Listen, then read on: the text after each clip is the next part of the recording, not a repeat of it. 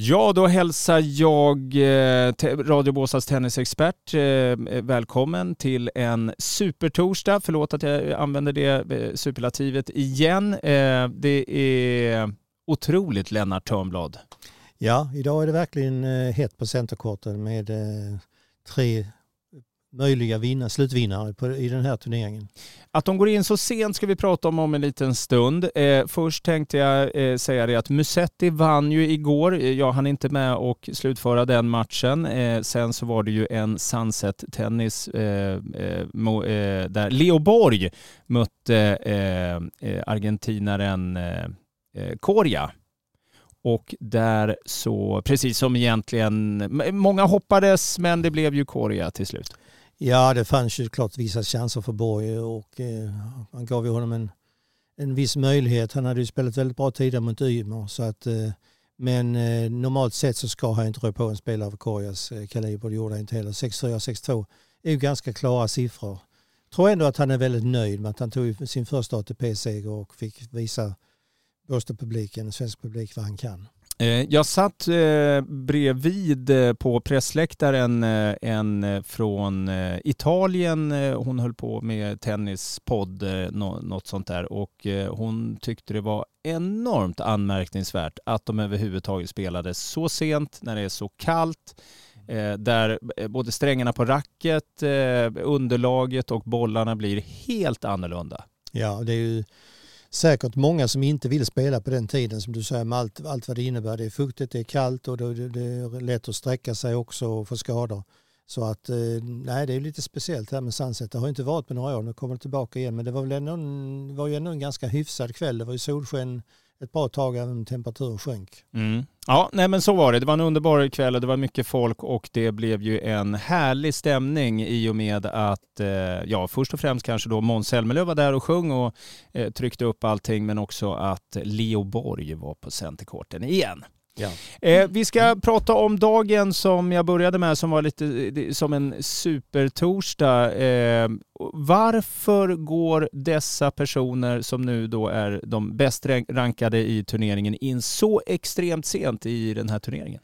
Ja, eh, det är både för och nackdelar. Alltså, många vill ju ha en vilodag emellan och de har säkert önskemål Eh, Eh, till tävlingsledningen hur de vill ha det. Men eh, det är inte säkert att tävlingsledningen ställer upp på detta. Man vill också ha en balans i spelschemat. Men, och det kanske man har fått också med gårdagen var kanske inte så där väldigt het för det var inte så mycket svenskt på centern. Det var mer än då Leo Borg sent på kvällen. Men eh, och sen en del spelare kanske tycker att det är ganska skönt att spela fyra dagar i följd om man nu går till final. Så att ja, det är en avvägning det där. Vissa vill inte göra det, vissa vill nog göra det men de får säkert rätta sig efter vad tävlingsledningen bestämmer. Eh, om vi nu ska påbörja den första matchen som vi pratar om här, eh, Kasperud. Ja, eh, rankad fyra i världen. Det är anmärkningsvärt att ha en sådan i startfältet. Det har vi nog inte haft. En fjärde rankad sedan eh, Edbergs och Borgs eh, Theo Villanders tid. Eh, någon som varit så högt rankad i, i Båstad-turneringen. Så det är, ju, det är ju verkligen kul.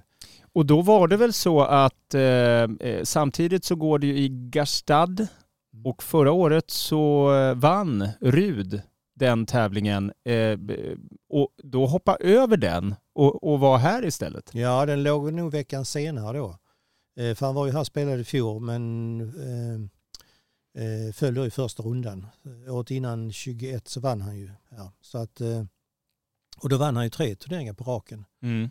Eh, så att det var ju fantastisk form och det är han ju egentligen fortfarande även om han föll ganska tidigt i Wimbledon. Men han har ju sagt att Wimbledon, gräs är inte riktigt hans underlag. Eh, han är ju en spelare som lever mer på, på spin eh, med väldigt toppade slag och de biter ju bäst på gruset. Han verkar ju trivas jätte, jättebra. Du pratade med honom, eller du hörde eh, på presskonferensen och eh, han sa att eh, ja, det är ju den enda turneringen jag kan ta bilen till... Ja, han känner det som att spela på hemmaplan. Han får också lite norskt stöd eh, såklart. Jag såg nu på vägen hit att det var ganska många norska bilar som, som var på väg ner så att eh, han lär få lite norska flaggor också som det viftas med förmodligen. Och mm. Eh, de vill ju gärna se honom. Det finns ju inte så många. Det finns ju ingen ATP-turnering i Norge till exempel så att det är ju en chans att se honom här. Så att han är ju absolut favorit i dagens match när han möter då en, en Sevchenko som rankad 96 så det ska ju inte vara några problem egentligen. Nej.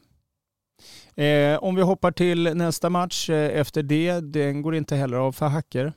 Nej, Alexander Zverev som har varit eh, också topp tre i världen eh, och eh, nu just nu, nu rankad 19 har jag haft en lång skadeperiod som han är tillbaka från.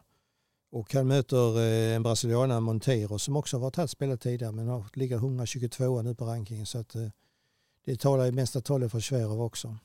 Eh, och eh, Sverige har väl spelat en match redan eh, i turneringen va? Ja, stämmer. Eh, och, och, ja, som självklart gick vägen. Men det var inte mot någon eh, speciell, jag, jag, minns inte. Nej, det var inte någon högre rankad spelare. Det var en ganska enkel seger för honom. Ja. Den är, det är en väldigt eh, sevärd spelare, Sverige. Han är väldigt lång och har stora yviga svingar så att han, ja, det, han trivs, trivs också bäst på grus. Eh, och sist men absolut inte minst eh, så är det den andra sidade spelaren som kommer in och eh, spelar i slutet av denna dag. Ja, Andrei Rublev som är rankad sjua i världen. Alltså vi har ju två stycken topp 10-spelare i fältet vilket är fantastiskt bra. möter Pavel Kotov som är rankad 89 för tillfället.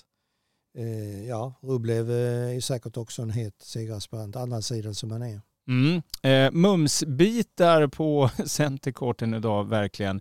Eh, och eh, jag tackar så hemskt mycket dig Lennart Törnblad mm, för att du tog dig tid att komma hit och berätta om denna dag. Jag vet att du snabbt eh, ska ner till centerkorten just nu. Tack så mycket. Mm, tack.